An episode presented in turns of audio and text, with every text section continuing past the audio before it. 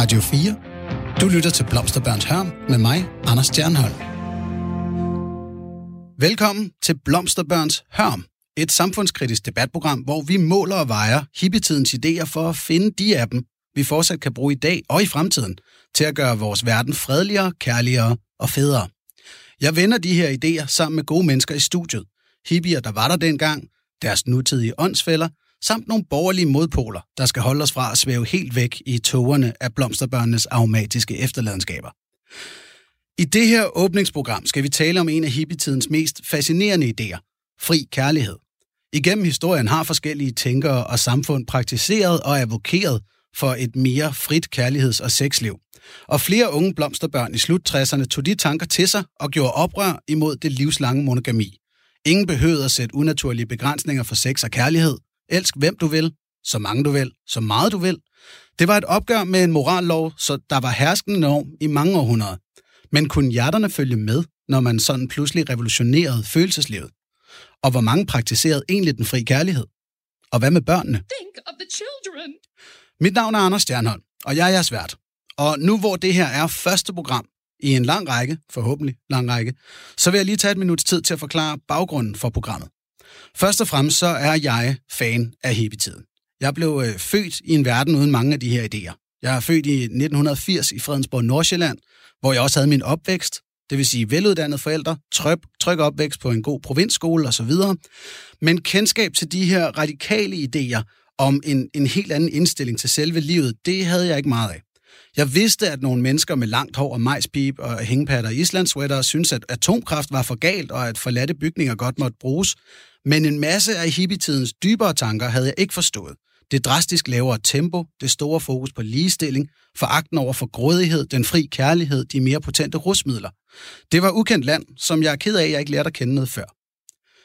Det er mit udgangspunkt for at lave det her program, hvor vi altså vil skille skidt fra kanel, lort fra lavkage i blomsterbørnenes hørm. Og i dag drejer det sig om fri kærlighed. En idé, jeg også er tilhænger af. Mit seneste forhold var åbent. Mit single-kærlighedsliv i dag er af en fri slags. Og jeg ser oprøret med den monopollignende status monogamiet nyder generelt i dag, og dets patriarkalske undertoner, som er ret væsentligt opgør for vores samfundsudvikling.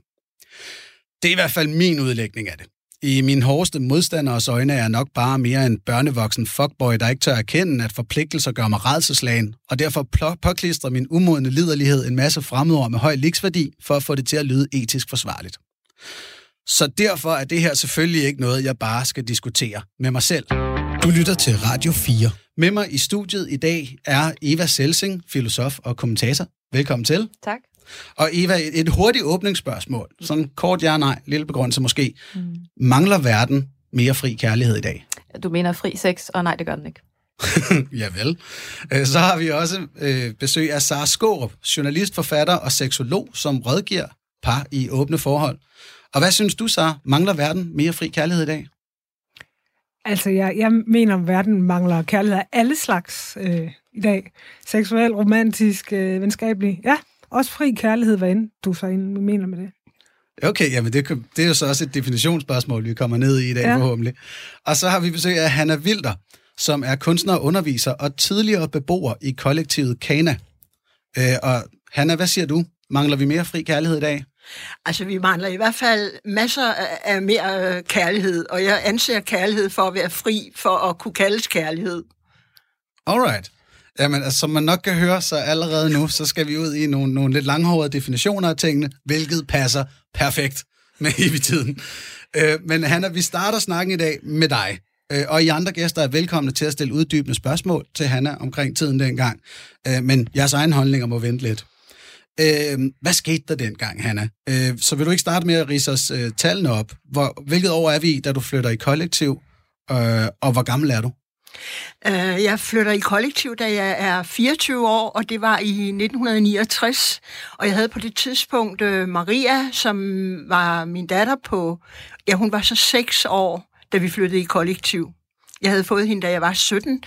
Og øh, for mig, der var det, det at flytte i kollektiv, det var et valg af en boform, og det var ikke fordi, jeg overhovedet flyttede ind til, at jeg ville ind og dyrke fri kærlighed. Altså hvis det er fri som sådan seksuelt fri på en eller anden måde, som nu det er blevet tillagt. Ikke?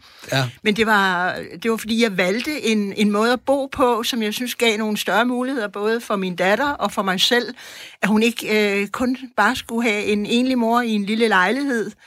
Øhm, ja. Og det var jo også noget med sådan deleøkonomi og den slags ting. Og, øhm, Der bliver jeg så nødt til at sige, at alle de dejlige ting, det er et andet program. Fordi Ja. i dag, der fokuserer vi så på den her fri kærlighedstanke. Øhm, levede du så med fri kærlighed fra starten af, og, og hvilken udgave var den, du øh, levede i? Altså, jeg havde ikke nogen øh, partner fra start, da jeg flyttede ind. Øhm, øh, jeg havde et par forskellige partnere i løbet af den, de fire år, hvor jeg boede i kollektivet.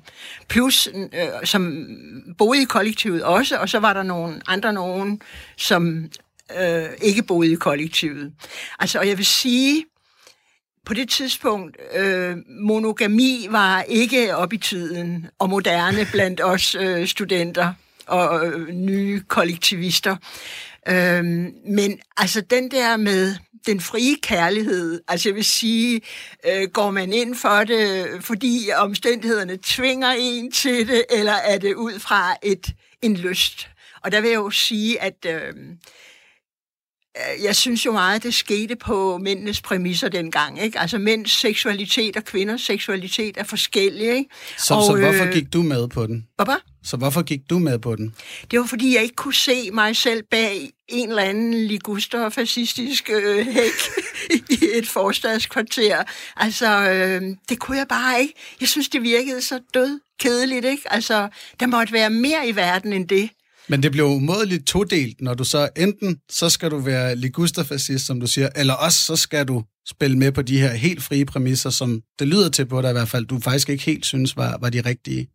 Altså mange af de ting, det var jo noget, der udviklede sig, mens vi levede det. Altså det er jo det der, som Kierkegaard siger, at livet det leves øh, forlæns og forstås baglæns. Ikke? Og det er jo det, når man kigger på det, så er vi jo baglæns kiggende. Ikke?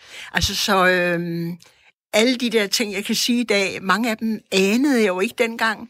Jeg oplevede lidt, jamen, mit liv det var et eksperiment, og jeg måtte prøve mig frem og se, hvad der skete. Okay, så, så Altså, hvad, sådan er det egentlig stadigvæk, ikke? Altså, selvom Ja, jeg er blevet fair. 74, ikke? Om det er godt at høre, at det ikke bliver mindre forvirrende til den tid heller. Mm.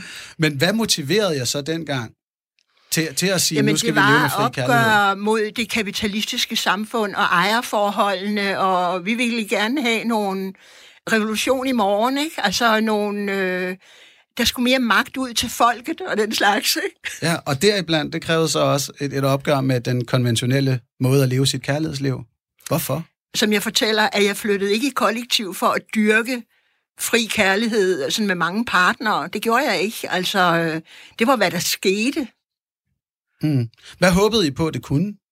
Eller ville gøre måske? Ved, ved at det vi gør omgivende os til øh, nogle mennesker med en mere udvidet øh, verdensanskuelse, at vi ikke var for snæversynede, men øh, var åbne over for verden. Og, altså, vi var imod kapitalismen og imod imperialismen og solidaritet med tredje verden og den slags Alt ting. Fik du så det ud af det? Altså, hvis jeg specifikt kigger på, på den fri kærlighed, fik du noget af det ud af det, som du håbede på?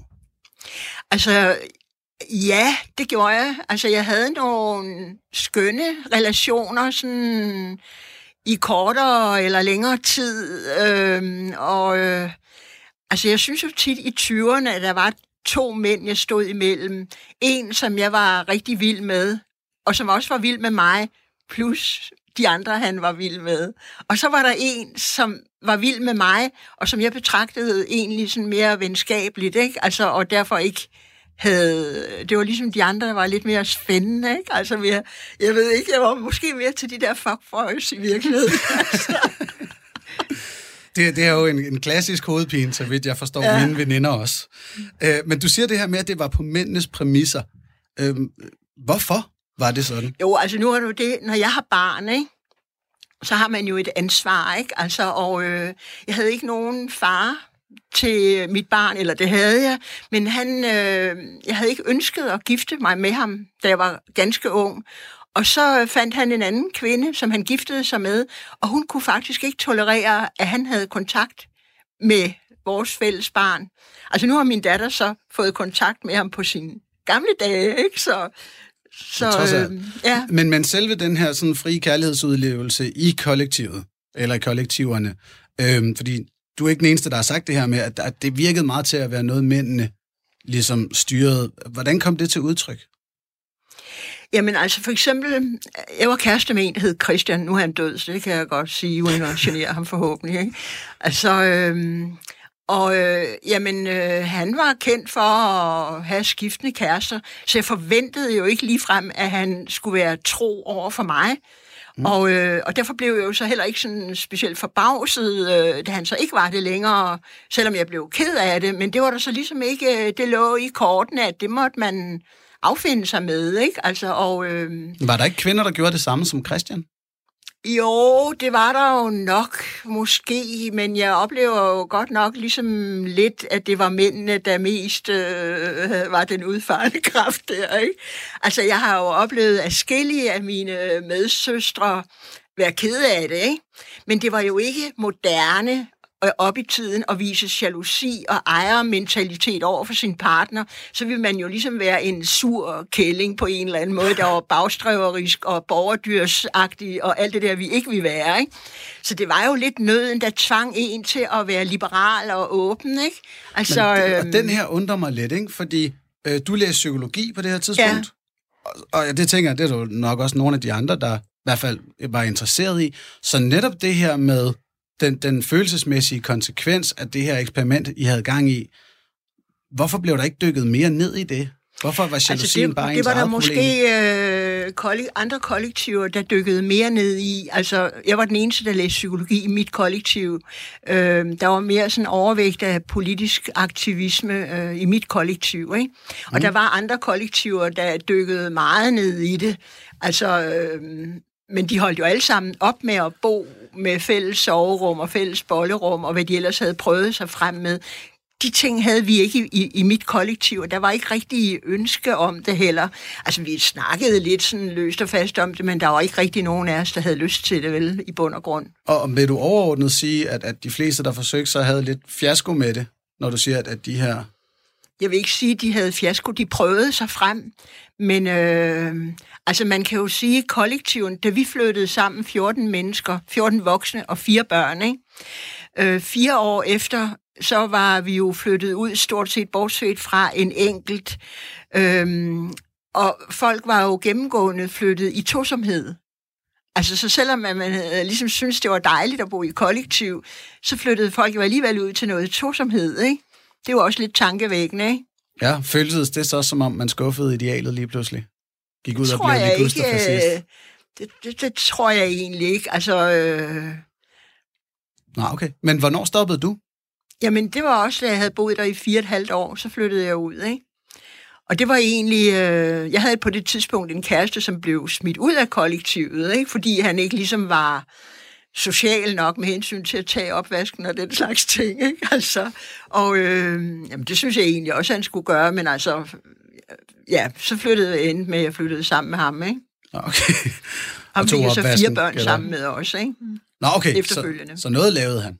Noget gjorde han. Ja. Hvordan reagerede omgivelserne dengang på, på jeres eksperiment med den fri kærlighed? Det var de øh, omgivelser, der var særdeles interesserede. Ikke? Der kom jo presse fra både Danmark og Norge og Sverige og Frankrig og tv-hold og spurgte os ud, og vores vedtægter blev trygt i information, og der var meget stor fokus og interesse på det. Ikke? Altså, det ja. var der. Og hvad, altså, var den positiv eller negativ? Hvordan udmyndtede den sig? Altså, der har nok været, der var en stor nysgerrighed øh, over for det, ikke? men der var jo også en meget stor skeptisk over for det. Altså, jeg tror, folk var lidt bange for det, fordi vi var jo langhåret og langskægget, og, og øh, klippede ikke græsplænen ordentligt, eller kun når det passede os, og den slags ting. Ikke? Det var jo et opgør mod altså enhver form for pæn borgerlige normer. Ikke? Så tror jeg, medmindre I har et ekstra spørgsmål her til, til Hanna, så har vi sådan ligesom fået nogenlunde sat øh, øh, skældet op for, hvordan det så ud den der gang. Så hvis jeg så spørger jer, øh, Eva og Sara, Og, og lad os starte med dig, Eva. Mm. Øh, når du hører den her måde at leve på, hvad tænker du så? Jeg tænker mange ting. Øh, jeg tænker, at øh, det jo tydeligvis var et socialt og et psykologisk og et kulturelt eksperiment, som eftertiden har forholdt sig lidt kritisk, men ikke kritisk nok til. Jeg tænker, at nogle af de implicerede har haft det sjovt i nogle år, og så er vokset op og forsvundet ud i baligusterhækken, som du fortalte. Jeg tror også, der er nogle skæbner, som har, som, som, som har lidt undervejs, ikke mindst børnene. Øh, der er jo mange historier, som er kommet frem de senere år. Altså Christiania-børnene blev lavet en dokumentar om det. Den her Anna Valgren, som skrev De kære børn, ikke, som også voksede op i sådan noget, eller lod dem vokse op i noget, der, der, der, der minder om det, du fortæller. Malene Leiraben, som lige har skrevet Fruen osv. Altså der er ligesom kommet en masse øh, testamenter ud omkring, hvordan det var. Og jeg tænker, at den her form, den her samlivsform, først og fremmest til gode ser mennesker, som ikke nødvendigvis har lyst til at tage det langsigtede ansvar for øh, sine nære på sig. Det handler primært om at udleve en umiddelbart lyst, om at få tilfredsstillet nogle kortsigtede glæder, nogle umiddelbare behov, nogle lyster. Øh, og det er klart, det kan man ikke bygge et samfund på, og man kan især ikke bygge en familie på. Og vores civilisation, den vestlige verden, den er bygget, grundstenen i den det er udover selvfølgelig det judæokristne øh, livssyn, så er det selvfølgelig kernefamilien, som den er bygget op på, som begynder at pille ved det. Og det har der jo været ikke bare følelsesmæssige og kulturelle og så videre argumenter, det har også været politiske, ideologiske argumenter for at opbryde familien. Og det ja. har vist sig at have nogle, nogle ret vilde konsekvenser. Så grundlæggende så tænker jeg en hel masse ting. Jeg tænker, at, at jeg kan godt forstå tillok, tillokkelsens effekten i den her radikale idé, men jeg synes, at øh, den har vist sig at være grundlæggende usympatisk. Der vil jeg gerne lige hurtigt høre dig, Hanna. Altså, øh, ja, måske usympatisk, men succesfuld var den det for dig at prøve noget andet med din datter? Eller viste det sig, som Eva siger, at være tosomheden, der var det, det bedste? Altså, øh, jeg har jo ikke på noget tidspunkt fortrudt, at jeg har oplevet de der ting, fordi det har jo givet nogle erfaringer. Men jeg vil sige, at jeg flyttede... Jeg kan ikke genkende mig selv i at få tilfredsstillet kortvarige lyster på en måde. Det kan jeg egentlig ikke, vel? Altså, men jeg går ikke... Øh, altså, hvis jeg går ind for noget, så er det måske mere sådan en serie monogami i kraft af, at vi lever så omskifteligt og med forskellige partnere, ikke? Og man kan da ligesom sige, jamen... Øh, Ja, jeg har så ligesom ikke selv praktiseret det. Øh, først noget monogami i en periode med en eksmand, ikke? Mm. Og så noget mere frit. Og så noget monogami med min eks-eksmand, ikke? Hvad med altså, dine børn undervejs? Hvad, hvad, ja, hvad har altså, de da de til? var vokset til, ikke? altså der har jeg ikke, de, de fire af dem har ikke levet i kollektiv. Men har de, altså, men de altså, har vel vokset har op med skiftende? far øh, i en del år, nogen, altså, øh, og så øh, har de været alene med mig, og så med min eks-eksmand. Men der har ikke været en fast faderfigur for dem? Øh, jo, det har der sådan set, ikke? Fordi okay. altså, deres far, som de, øh, de så var sammen med hver 14. dag, efter at vi var flyttet sammen. Ikke? Mm. Så der har været øh, for ham, indtil min yngste datter var 16. Nu tror jeg lige ham, den, den børnevoksne fuckboy, han vil gerne lede sporet tilbage på sex og den slags. øh, og ikke alle de børn. øh, men, men fordi vi er stadig ved det her med sådan de indledende tanker. Sara Skåre, ja. du er øh, øh, seksolog og rådgiver mennesker i åbne forhold, og er selv øh, mor med mm-hmm. mand og nærmest kernefamilie. Det må man sige. Bare med lidt andre præmisser, end, end dem Eva vil agitere for. Øh, hvad tænker du, når du hører om, om Hannas liv dengang? Jamen altså, når jeg lytter til ligesom beretning om hele altså kollektiv øh, oplevelsen, øh, så tænker jeg faktisk mest, det lyder inspirerende. Altså jeg synes, at øh, det her det her med at have en drøm om, hvad man gerne vil skabe, og lave noget nyskabende sammen. Øhm, og så det, at du, du sagde, Hanne, det her med at, øh, at betragte sit liv som et eksperiment. Altså, jeg synes faktisk, det er en sund tankegang. Altså, ikke at købe ind på en eller anden plan, og så, så lirer vi bare den af men at faktisk at spille sig selv ind og skabe det, man, øh, som man gerne vil. Øh, og når det er sagt, så kan jeg også høre, at i hvert fald, når vi kommer til de her øh, de seksuelle, eller det her med, øh, med tankerne om fri kærlighed, at jeg kan ikke lade være med at betragte det så primært, altså, det virker meget uigennemtænkt, tænker jeg, ikke, når jeg hører om det. Jo, jeg tænker, at øh, særligt det her med, at når der så kommer noget smertefuldt op, at øh, man øh, føler sig svigtet eller jaloux, at det ligesom ikke må være der. Altså de her tabuer, som har været indbygget. Øh, Ja. det, det får mig til at tænke, at det har virkelig har været sådan, altså så en, en mest, øhm, ja, et idealistisk drevet projekt, ikke? altså mere end det egentlig har haft sin gang på den pragmatiske jord, og det tror jeg, der har fået noget af det, som i sit udgangspunkt kunne være smukt til at kuldsejle og koste ret meget for de implicerede. Så Det lad os... du fuldstændig ret i, hvad du siger. Okay. Helt korrekt. Det var ikke gennemtænkt. Nej. Nej, det er det. Det var et forsøg på et nybrud. Det der frigørelse, det drejer sig om frigørelse fra de borgerlige normer. Ja. Altså, Så det er virkelig lyder lidt og som... konsekvensen, ja, det kan du måske så fortælle om, fordi det ved jeg, du har... Ja, jamen, drevet, drevet mest af et ønske om at komme væk fra noget mere, end at komme hen til noget Ja. ja. særligt. Ikke? Og det Jo. ved jeg ikke altid, om det er det mest konstruktive at komme, af- at komme afsted på, kan man Nej, sige vel? ikke nødvendigvis. Nej. Men Det er pionerernes lod, tror Ja. jeg. pionerernes lod, Ja. det er et- et godt sted at starte den her øh, debat. Du lytter til Blomsterbørns Havn med mig, Anders Stjernholm. Dengang i, i 60'erne og 70'erne var fri kærlighed og opgøret mod monogamiet en god idé, bare som, som udgangspunkt. Øhm, umiddelbart gætter jeg på, at der er to ja og et nej, eller du er sådan lidt på vippen, så? Nej, altså jeg tænker, øh, nej, jeg er ikke på midten, men jeg, jeg tror, at det var nødvendigt for at få en mere nuanceret perspektivering ind, hvor, hvor alting ikke er sort og hvidt. Altså, altså hvis man skal lave en, en kurs radikalt om, så er det ikke altid, at det nytter med små bitte skridt, så må man tage et spring, og så finde ud af, nå, det var for langt, eller hvad det er. Ja, så skal vi jo selvfølgelig også lige ja. På plads. Altså, hvor, hvor kedelig var kursen på det her tidspunkt, øh, Hanna? Var var det så firkantet, at der var behov for virkelig at rive plastret af og prøve noget helt andet? Altså, det må vi jo have følt på en eller anden måde, ikke? Altså, øhm, men det er jo også ligesom det der monogami, ikke? Altså, hvor gammelt er det egentlig, ikke? Fordi det er jo noget i løbet af 1800-tallet, hvor borgerskabet etablerede sig for alvor, ikke? Så kom det for alvor, ikke? Men ellers så spørgsmålet, det er jo, hvor udbredt det i virkeligheden har været, ikke? Altså sådan, jeg tror, folk har haft både til højre og til venstre, ikke? Og selv præster i den i den katolske kirke og ditten og datten, ikke? Altså, der har været rigtig meget af alt muligt. Så hvor meget det der monogami egentlig har været der, måske fra 1880'erne som et borgerligt ideal, ikke? Ja. Hvad, Eva, tænker du, at der var noget, der var behov for at gøre oprør mod dengang? Altså, det, der, der har nok været noget stivhed sådan rundt omkring i, i måderne, man, man, man etablerede sig på, som muligvis i nogle tilfælde har haft godt af at blive opblødt en lille smule. Men grundlæggende så mener jeg, at, øh, at det har været en stor fejl at, at opløse og forsøge at opløse kernefamilien og monogamiet. Ikke mindst fordi, at det har kostet på, på samfundsplan, det har kostet på, på individplan i forhold til både børn og voksne. Ikke? Altså samfundsmæssigt kan man jo godt se, altså, at der er øget skilsmisserater ja. og Altså, jamen, der er bare sådan en, en lang række sådan, kulturelle, sociokulturelle konsekvenser, hvad angår at børnene. Der ja, kan man der, jo der er også... lige et par påstande, ja. Vi skal starte her. Altså, nu siger du opløse ja. Familien mm-hmm. og monogamiet. Var det det, I ville, Hanna?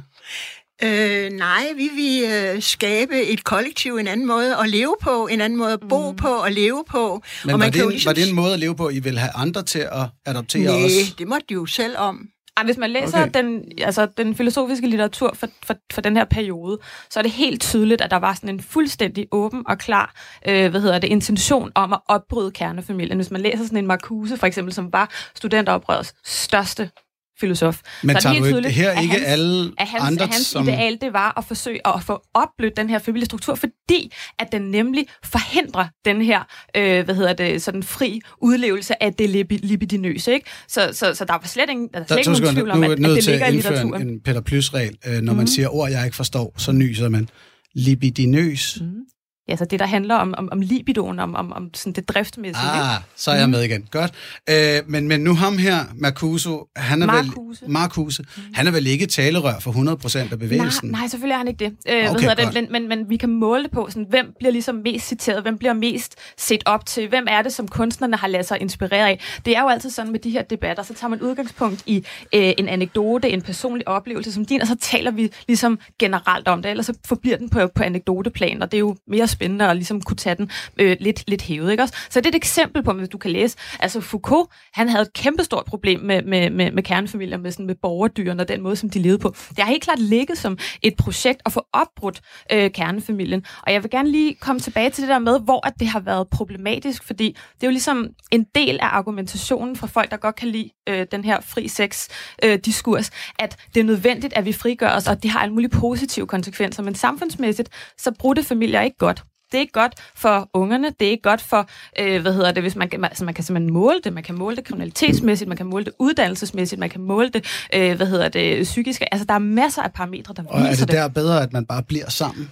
selvom øhm, man ikke har det lyst? er i hvert fald vigtigt, at vi understøtter en norm om, at det monogame parforhold er hovedsporet. Så skal der være plads til at vælge alt muligt andet. Men at begynde at ødelægge hovedsporet for at gøre plads til en anden ideologisk funderet model, model det er en god idé. Forudsat, at det vidderligt var det, hippierne ønskede at ødelægge hovedsporet. Øh, I har begge markeret øh, Sara først.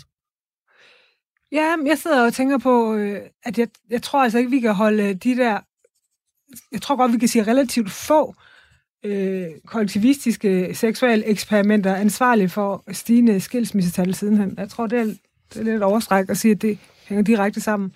Og at jeg i hvert fald oplever, altså noget af det, jeg synes er interessant nu at sidde her med en, som er et virkelighedsvidne, for altså der er præcis 50 år siden, de her oplevelser foregik, ikke?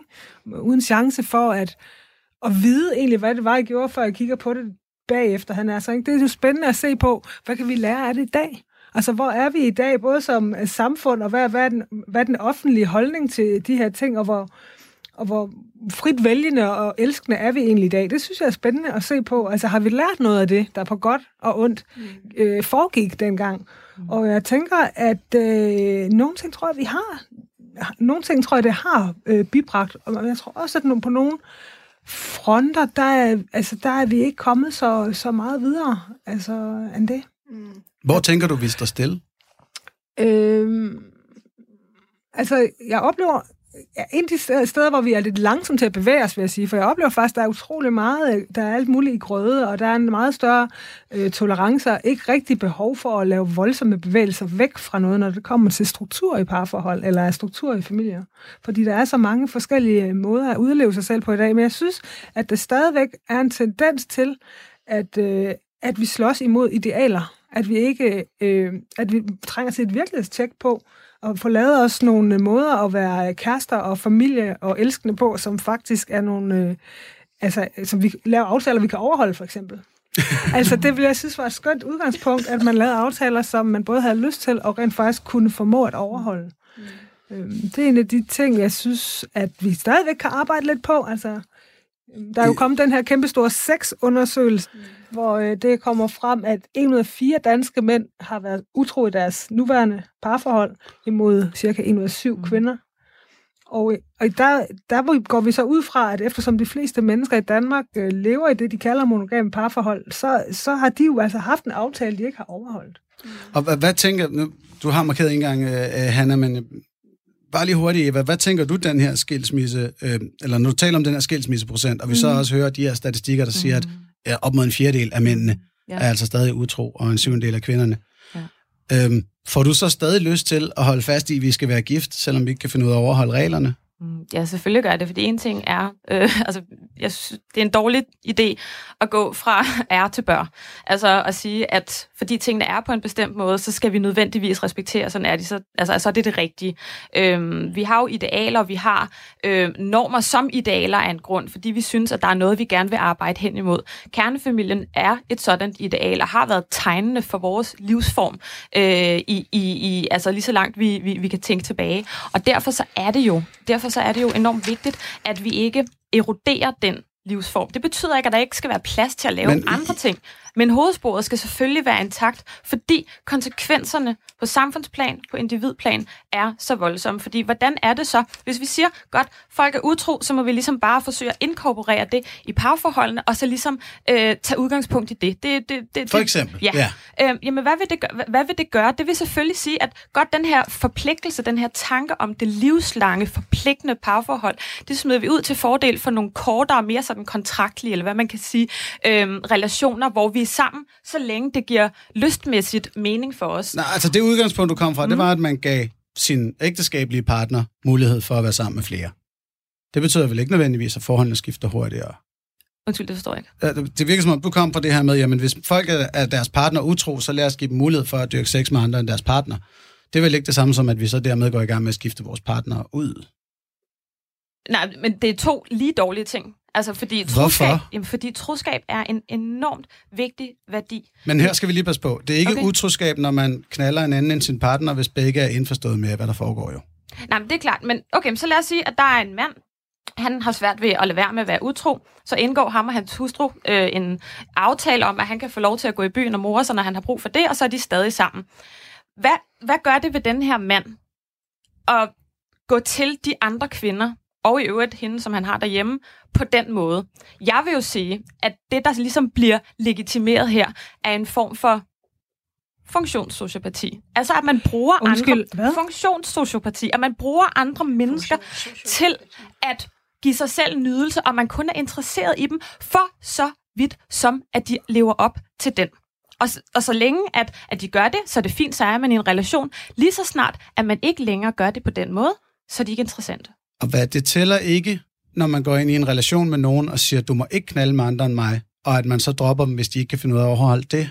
Men det er fordi relationen ikke først og fremmest handler om, at man ikke må øh, være sammen med andre. Det er selvfølgelig en vigtig tillægspræmis. Det handler selvfølgelig om kærlighed. Det handler om Men den, den anden relation handler vel heller ikke først og fremmest om, at man gerne må være sammen med andre. Jeg synes, det virker som om, du, du sammenligner dem på hver sin måde. Jamen, det er fordi, jeg Eller taler, om, jeg, jeg taler om den seksualitet, som på en eller anden måde ikke er begrundet i ønsket om at tilbringe et langt liv sammen. Jeg tænker på den seksualitet, som er begrundet i den umiddelbare lyst, hvor man ikke rigtig tænker på øh, den anden person som det hele menneske, men at man ligesom har noget, man skal have ud af vedkommende. Og det, man skal have ud af vedkommende, det er den her gensidige tilfredsstillelse. Det er den form for relation, som jeg mener er en, en afstumpelse af vores tilgang til hinanden. En afstumpelse. Der, der sker en instrumentalisering. Ja. Øh, Ja. jeg, jeg tager den gerne, fordi den her med instrumentalisering, altså det, jeg, jeg har svært ved at se, nu igen som en, der lever ganske åbent, at, at det er mig, der udnytter nogen, hvis vi kun ses i en måneds tid eller lignende. Jeg Vi håber, udnytter der... heller ikke hinanden på den måde. Det gør jeg ikke. Okay, Mm. hvad, hvad er det så det problemet ved det? Problemet er, at du mødes og øh, har samkvem med en, ikke for at være sammen med vedkommende, øh, så langt øjet rækker tidsmæssigt, mm. men at I mødes på den præmis, at I skal give hinanden tilfredsstillelse, og at jeres relation udelukkende er begrundet i den udveksling af tilfredsstillelse. Hvem siger, Det- den er udelukkende er begrundet i det? Jamen, fordi ellers er der jo tale om reel kærlighed, og så skal du, altså, så skal du selvfølgelig forpligte dig til vedkommende. Det er da klart. Hvorfor? Hvorfor må kærlighed ikke være tidsmæssigt? Fordi kortere end evigheden. Fordi kærlighed jo aldrig nogensinde kan handle om, at det er dig, der får et behov opfyldt. Nej, det er kærlighed os, der handler får- om... Nej, det er, nem, nej, nej, nej, nej. Det er nemlig lige præcis det, der er det springende punkt. Det er nemlig, at i de her former for relationer, der er det ikke tosomheden. Der er det ikke det, at den ene udsletter sig selv for at komme den anden i møde, men at man er to mennesker, der går sammen om at bruge hinanden til tilfredsstillelse i så lang en periode, som det nu end øh, giver mening så at sige. Og Ja. der er en verden til forskel på det, ja. og så på den tilgang, man har til ægteskabet, som jeg jo mener er idealet, hvor man forsøger at udslette sig selv, og man siger, jamen mine behov, øh, min øh, lyst, alt det her, det er mindre vigtigt. Det er sekundært i forhold til det livslange perspektiv og forpligtelsen. Sarah, Ja, jamen, øh, jeg, jeg, jeg, jeg sidder lidt og måber, vil jeg jo sige. Men, øh, og det er fordi, at jeg, jeg tror i hvert fald, en af de grundpræmisser, hvor jeg er helt grundlæggende uenig, det er, at for mig ser der intet som helst galt i, hvis to mennesker har lyst til at øh, give hinanden tilfredsstillelse, og det er alt, vi mødes om. Det synes jeg er super. Det gør det da bare. Mm. Altså, så længe at præmisserne er klare. Men det emne, som på en eller anden måde er underliggende her, som, øh, som jeg også tror har spillet mange et pus i 70'erne, det her det er med, i hvilken grad kan eller kan vi ikke skælne sex og kærlighed. Hvordan er de to ting forbundet og relateret? Kan man ligesom gå ind i den ene ting, og så sige, at det her er kun det ene, uden at det andet følger med? Skal man det? Er det og, og kan folk håndtere det i virkeligheden?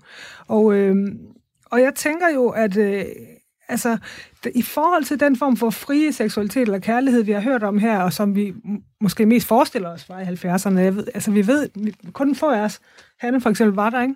så tænker jeg, at det, jeg ser, bliver udledet nu, som man også med god vilje kunne kalde fri kærlighed, på en eller anden måde er en, altså det er en helt anden Altså, det er en helt anden øh, slags, han har sagt. For det første er den ikke impulsstyret.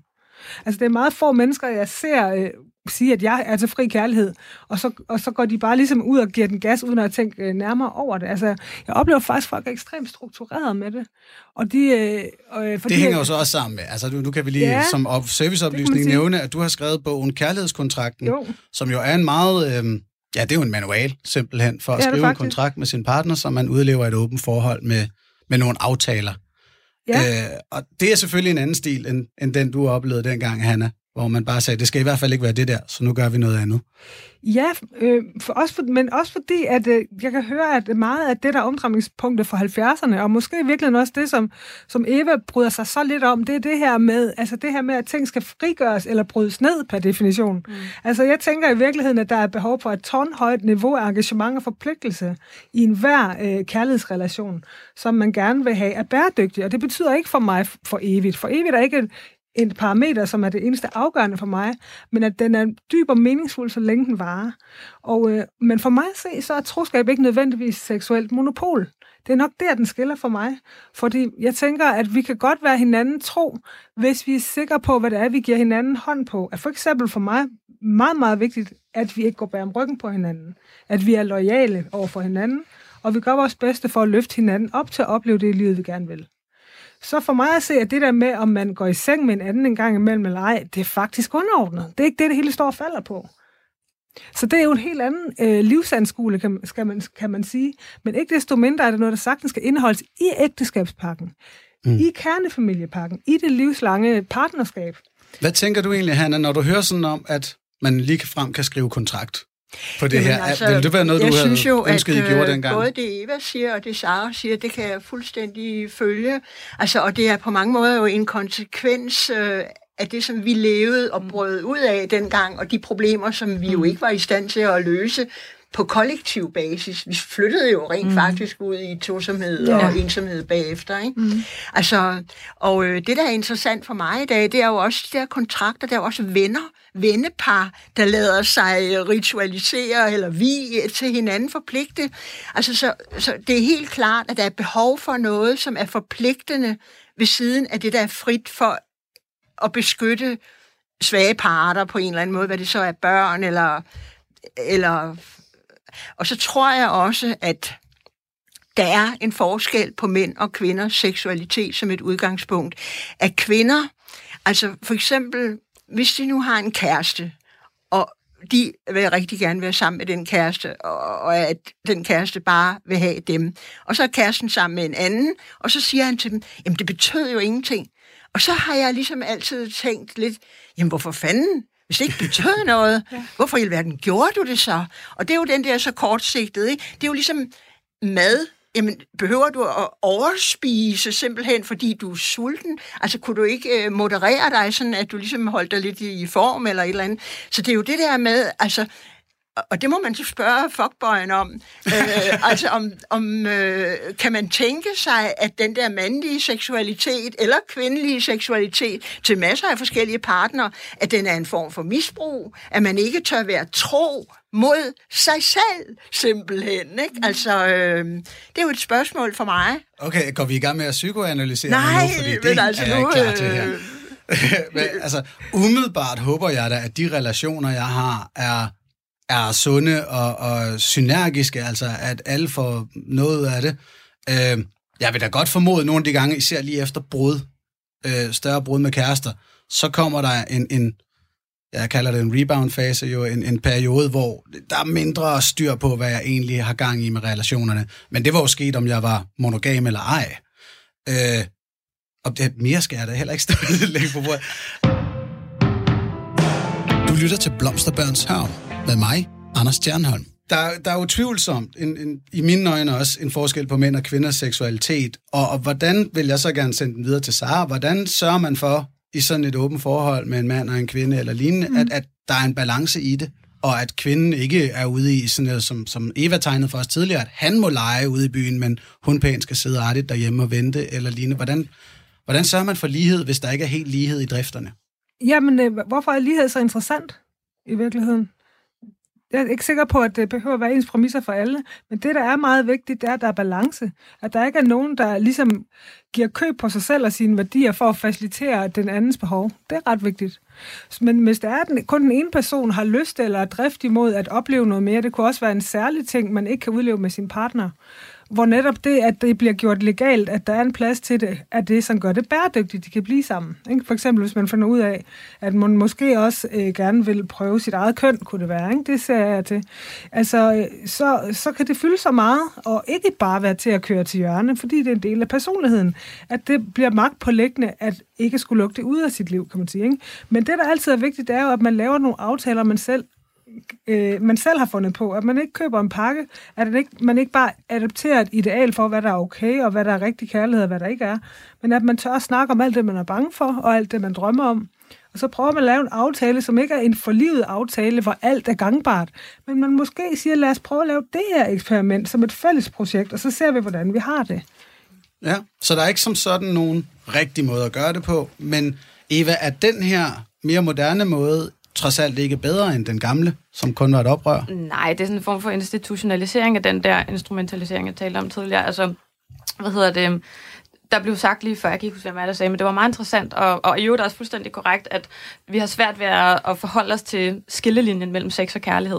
Og det er helt klart et af de store, en af de store udfordringer for, for moderne mennesker. Det er sådan, mm. at det virker som om, vi er blevet fortalt, at der er de her to størrelser, og de ikke behøver at være det samme. Men de er det samme. Man giver altid et eller andet ud af sig selv, når man går i seng med, med et menneske, uanset om man ved det eller ej. Der er et eller andet i vores personlige integritet, som vi investerer i samkvemmet med, med, med et andet menneske. Bliver det dermed det samme? Hvad siger du? Jamen, øhm, der, er i hvert fald, der er i hvert fald en eller anden form for øh, væsentligt overlap.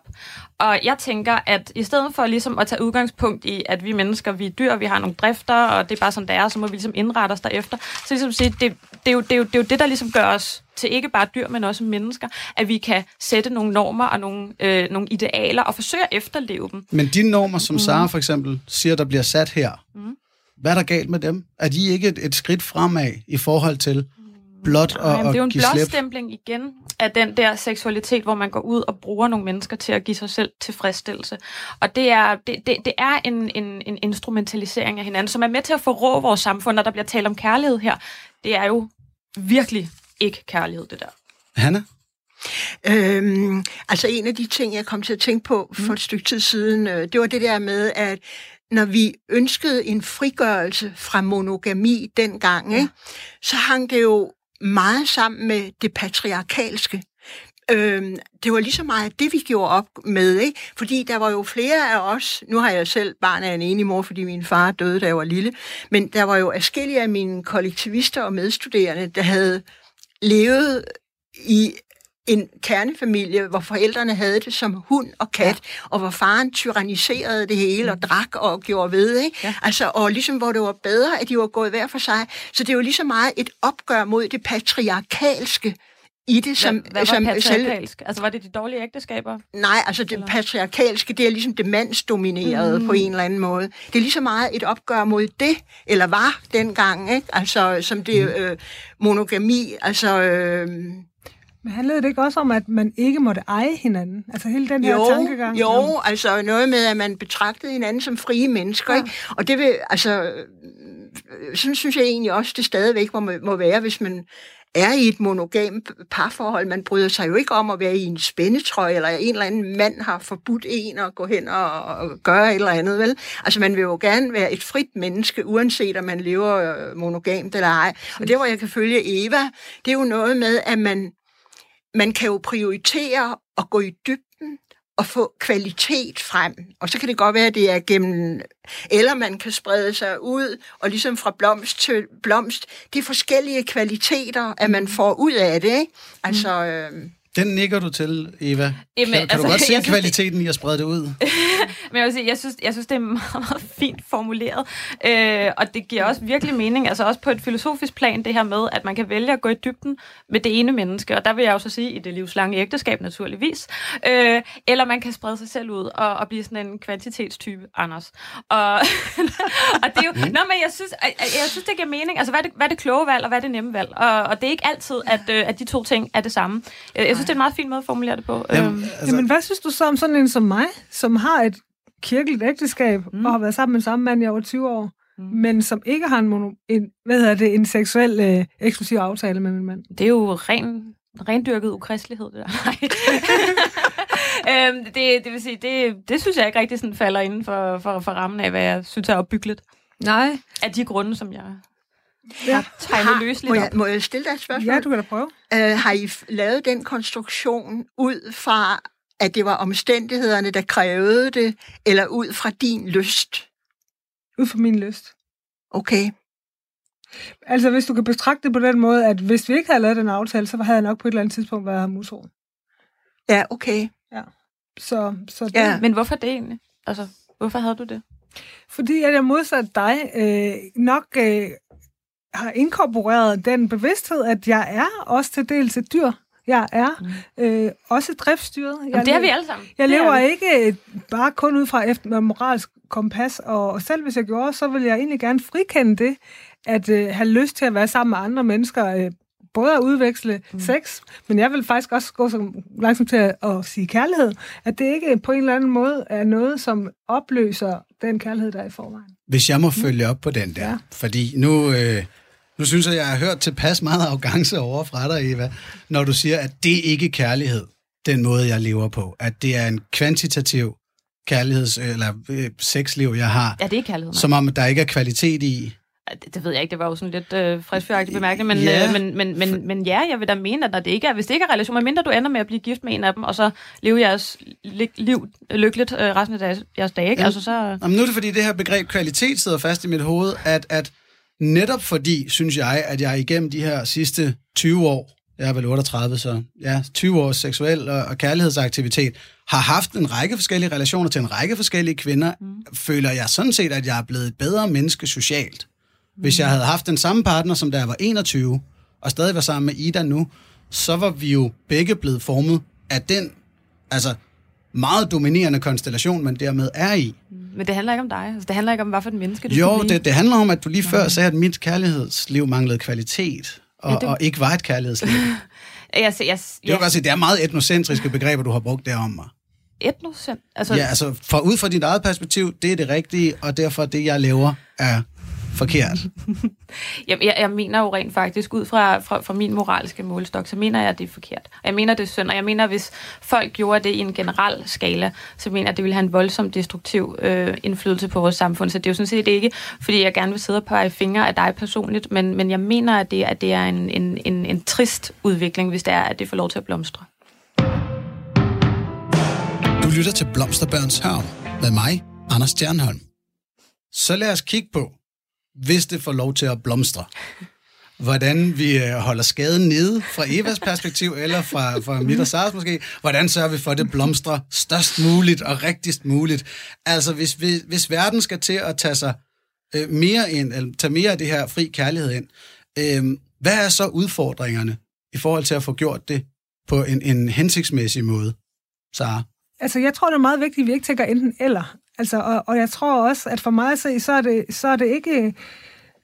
Altså, det er faktisk ikke særlig interessant for mig, hvor mange mennesker folk gerne vil gå i seng med. Altså, det, jeg oplever, at man kan være vældig fri i et monogamt forhold, hvis det er det, man vælger, og hele hjertet gerne vil. Altså, det er, det er smukt, og det synes jeg, at alle dem, som føler for det, skal gøre. Men at, øh, og hvis, hvis det ikke er der, man er, så skal man lave sig selv en konstellation, hvor man kan øh, leve ærligt med sig selv og sine medmennesker på en anden måde. Og jeg synes, at øh, det er helt fint med kernefamilier. Jeg, t- jeg tænker, at det er det ideelle sted at opdrage børn, og øh, det tror jeg faktisk, det er. Men jeg synes, det er fint at udvide kernefamilien, så den ikke er så øh, lukket om sig selv, som vi har set i mange år.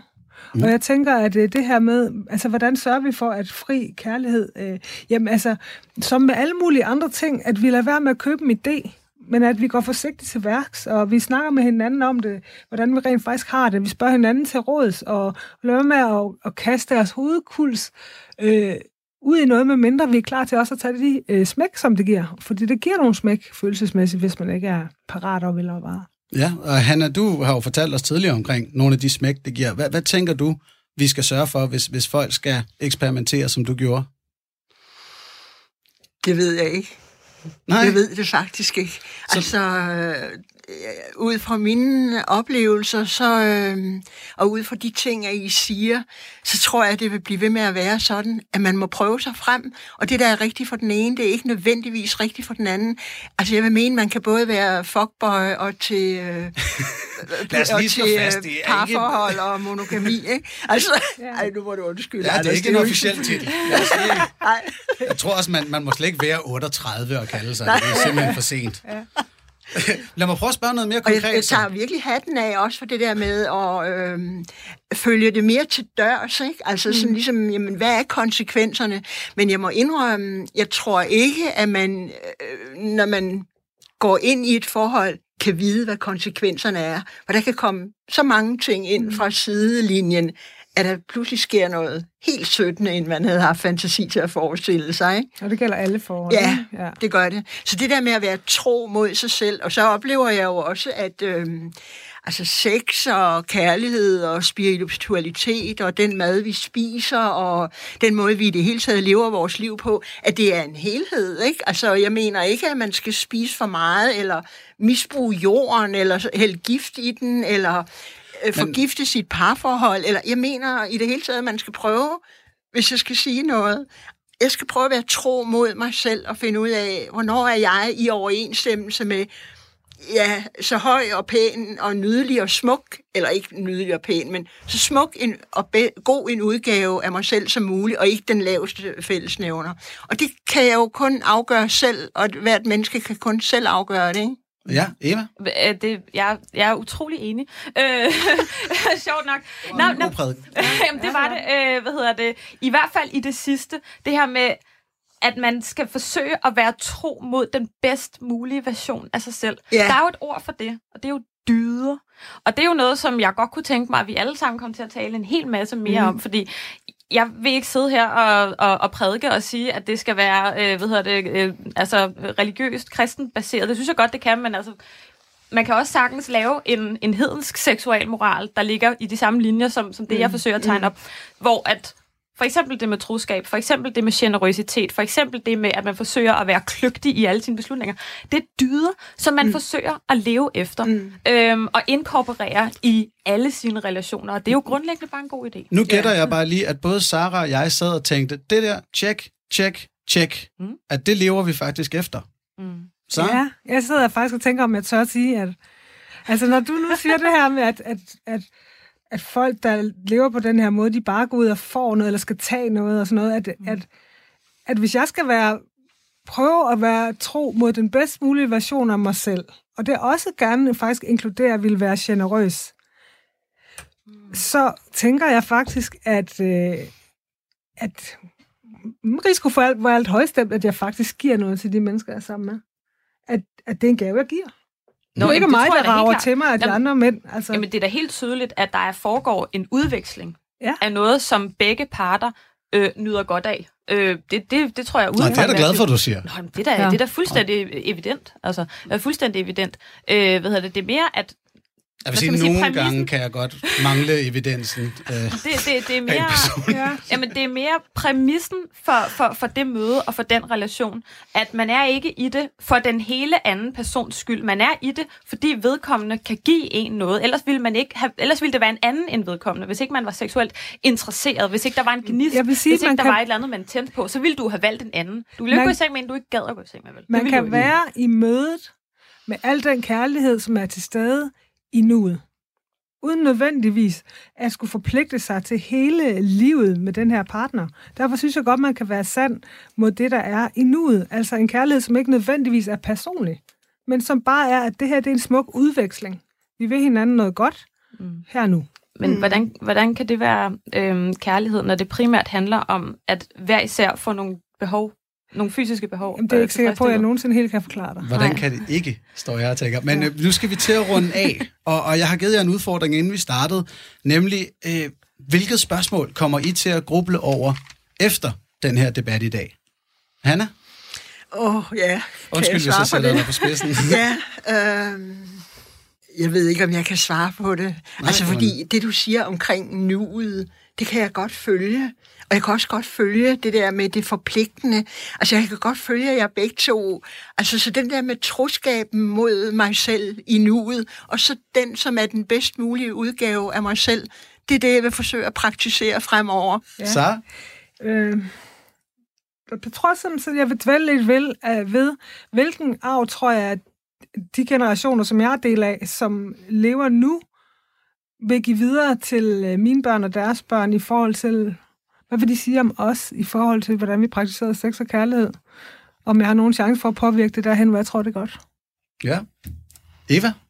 Jamen, jeg skal, jeg skal bygge lidt videre på, på, på din, uh, dit billede, Hanna, med, med kvalitet og kvantitet. Jeg synes, det var godt. Så det kan jeg bruge lidt videre på. Mm. Og jeg vil prøve at gumle på, hvordan jeg kan sikre mig, at der er evidens nok for, at dem, jeg har sammen med, nu også får noget ud af det. Så forhåbentlig kommer det til at ske, og så lyttes vi ved næste gang i Blomsterbørns Hørm. Tusind tak til alle tre for at være med i dag. Tak. Okay, selv tak.